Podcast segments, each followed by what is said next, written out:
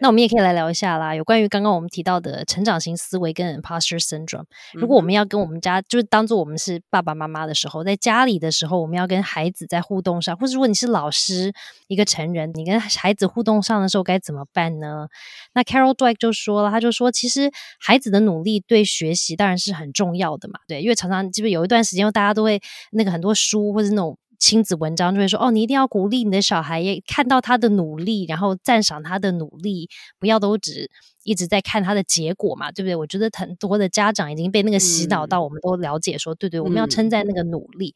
但是我觉得 Carol Dweck 有讲给更多的一些，我觉得我自己看到，让我觉得，哎，我有学到一些新的哦。他就说，其实孩子呢是真的需要去练习新的策略，就是遇到问题或者遇到人生状态的时候啊，他其实是需要去练习去尝试新的不同策略，然后看看说，哎，到底会发生什么事。那如果他自己遇到瓶颈的时候啊，他就要知道去怎么样去。去寻找谁，或者是去哪里寻找协助，帮助自己可以建立起更多元的一个这个应对工具箱。嗯，就是这个这个字，这个应对工具箱是我编的啦。好，就是听起来对我来说，就是好像你给他在工具箱里面给他很多很多不同的多元的体验，他就会知道说，哦，如果是这样的状况，我可以可以试试这样的方法。另外一个状况，我可能可以从另外那个人寻求到不同的协助。所以他在遇到各种不同的挑战或是问题的时候，他就会觉得说，哦，那我从我的工具箱里面拿一个。可以帮助我的工具出来，我就可以解决问题喽。嗯，所以我觉得是蛮有趣的一个一个看法。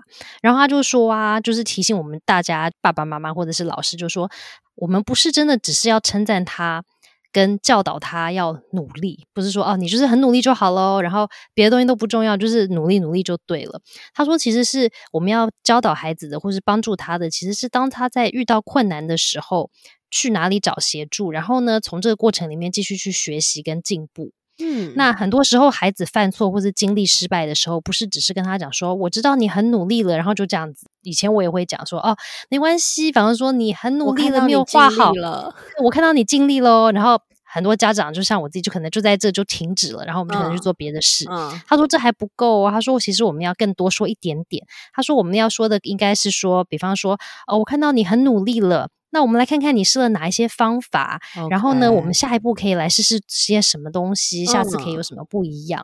等于是他把那个鼓励他努力的这一点呢，又再多了，有没有？多了下一步？再。然后就了解他努力的过程，对，然后呢，要告诉他找进一步或者是可以再精进的方法，对，就是可能哎，下次可以怎么办，或者是说哦，那如果遇到这样状况，我们可以有什么方法可以解决？